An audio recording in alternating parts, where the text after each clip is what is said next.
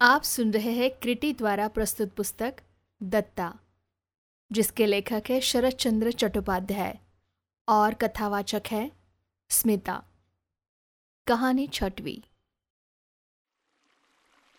दिगड़ा के स्वर्गीय जगदीश बाबू का मकान सरस्वती के उस पार था। बगल का गाँव होने पर भी नदी किनारे खड़े बाँस के पेड़ों के कारण वनमाली बाबू के घर की छत से दिखाई नहीं देता था।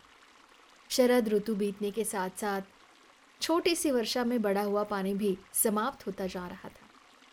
तट के ऊपर किसानों के आने जाने की पगडंडी भी पैरों से सूख कर बाड़ी होती जा रही थी। इस पगडंडी से शाम को विजया बूढ़े दरबान कन्हैया सिंह को साथ लेकर घूमने निकली थी। उस पार के बबूल, बाँस और खजूर आदि के वृक्षों के पत्तों की फांकों से अस्तालच में डूबते सूर्य की रक्तिम आभा बीच बीच में उसके चेहरे पर पड़ रही थी। अनमनी नज़र उसके दोनों किनारे के इधर उधर के दृश्य देखते देखते निरंतर उत्तर की ओर बढ़ते हुए अचानक उसकी आँखें वहाँ जा टिकी, जहाँ नदी पार करने के लिए बाँस इकट्ठे करके पुल बना दिया गया था। उसे अच्छी तरह देखने के लिए नदी के किनारे पर आते ही विजया ने देखा कि थोड़ी सी दूर पर एक आदमी बड़ी तल्लीनता से मछली पकड़ रहा है। आहट पाते ही उस आदमी ने मुँह उठाकर नमस्कार किया।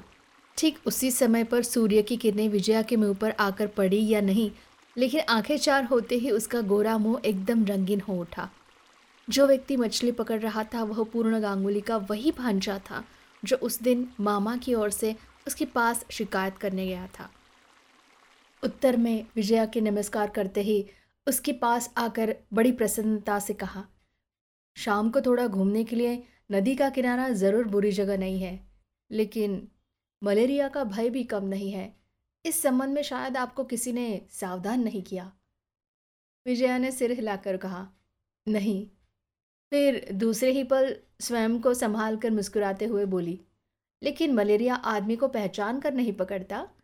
मैं तो बिना जाने आई हूँ, लेकिन आप तो जानते हुए पानी के किनारे बैठे हैं। देखूँ तो कौन सी मछली पकड़ी है? उस आदमी ने हंसकर कहा, कोतरी मछली। लेकिन दो घंटे में केवल दो मिली है। मजदूरी का परता नहीं बैठा, लेकिन क्या करता बताइए। आपकी तरह मुझे भी पर्दे से ही कहना चाहिए। बाहर बाहर दिन कटे हैं, किसी से इतनी जान पहचान भी नहीं है। लेकिन शाम तो जैसे भी काटनी ही पड़ती है, विजया ने गर्दन हिलाकर हँसते हुए कहा। मेरी भी लगभग यही दशा है। आपकी मकान शायद पूर्ण बाबू के घर के पास ही है। नहीं, उस आदमी ने हाथ उठाकर नदी के पार इशारा करके कहा, मेरा मकान दिगड़ा में है, बाँस के इसी पुल से जाते हैं।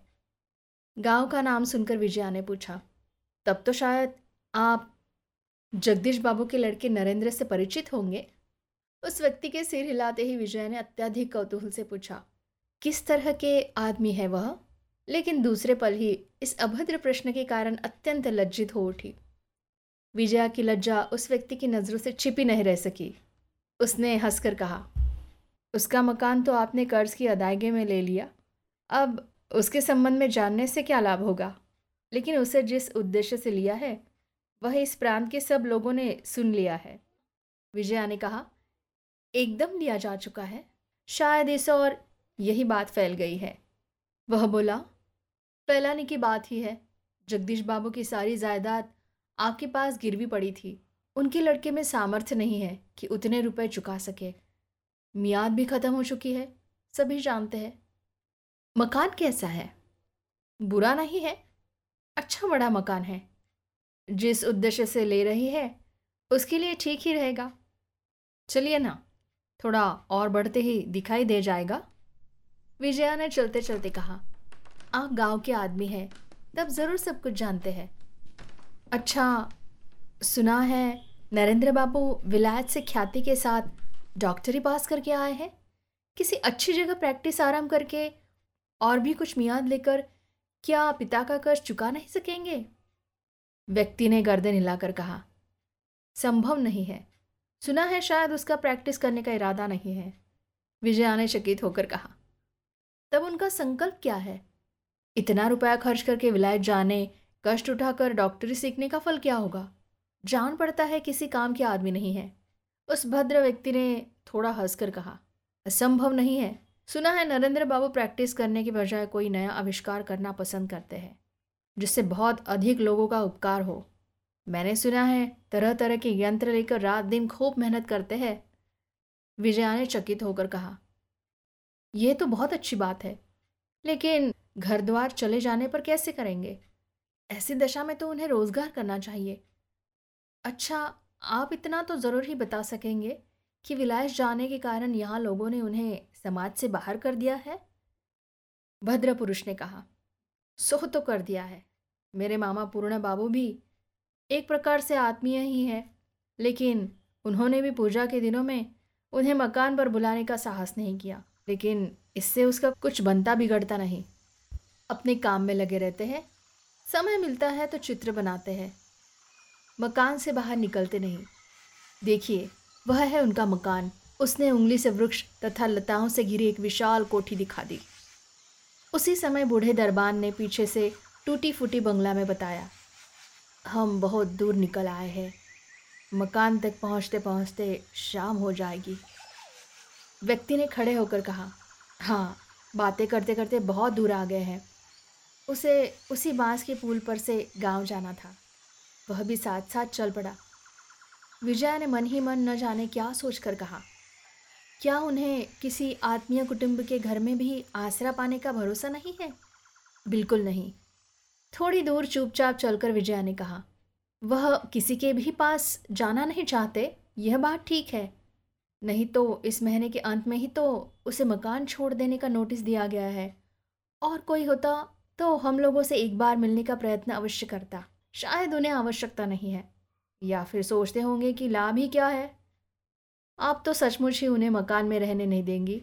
विजया ने कहा, ना दे सकने पर भी कुछ दिन तो ठहरने दिया जा सकता है। भले ही कर्ज चुकाना हो, लेकिन आदमी को घर द्वार से वंचित करने का सभी को कष्ट होता है। लेकिन आपकी बातचीत के अंदाज से लगता है। आपका उनसे परिचय है। कहिए, सच है ना? वहाँ हंस पड़ा। बोला, नहीं। जब वे लोग पुल के पास पहुँचे तो अपनी छोटी सी बंसी उठाकर बोला, यही हमारे गाँव को जाने का रास्ता है। और फिर हाथ उठाकर नमस्कार करके बाँस से बने पुल पर से हिलते डुलते संकरे जंगली रास्ते पर ओझल हो गया। बूढ़े नौकर कन्हैया सिंह ने विजया को बचपन से गोद में खिलाकर बड़ा किया था। और उसी के साथ दरबानी के न्यायोचित अधिकार को बहुत दूर पार कर चुका था। उसने पास आकर पूछा, यह बाबू कौन थे बिटिया? लेकिन विजया इतनी अनमनी हो गई थी कि बूढ़े दरबान का प्रश्न उसकी कानों तक नहीं पहुँचा। उस अंधेरे नदी तट की समस्त शब्दहीन मधुरता की पूर्ण उपेक्षा करके सपने में विभोर सी केवल यही बात सोचते सोचते चलती रही, कौन है यह? और अब इससे भेंट कब होगी?